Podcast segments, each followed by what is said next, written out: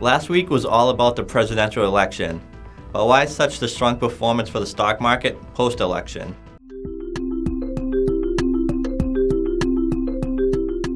The stock market posted impressive gains post presidential election.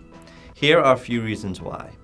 First, heading into the election, the market seemed worried about a narrow Hillary win coupled with Donald Trump challenging the election results. The fact that we had a clear winner gave the market certainty and allowed it to move on. Second, investors focused on the pro business agenda of lower taxes, easing corporate regulations, and increased government spending to spur growth. On the other hand, bonds did sell off.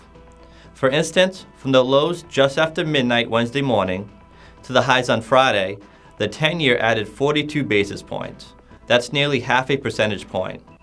We have not seen a move of this magnitude in nearly two and a half years. The move higher in rates is due to Donald Trump's policies being inflationary. What to watch for in the coming weeks and months ahead are the strength of the US dollar, the move in interest rates, the pickup in inflation, and how all of this affects the Federal Reserve and their path of hiking rates. And speaking of the Fed, this week we hear from a handful of Federal Reserve officials.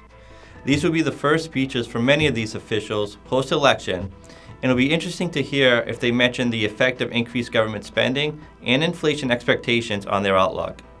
On a side note, the market is expecting an interest rate hike in December, so the path and speed of interest rates in 2017 is of interest. You can find a more detailed market report on our website, and don't forget to subscribe to our YouTube channel and share this link with a friend.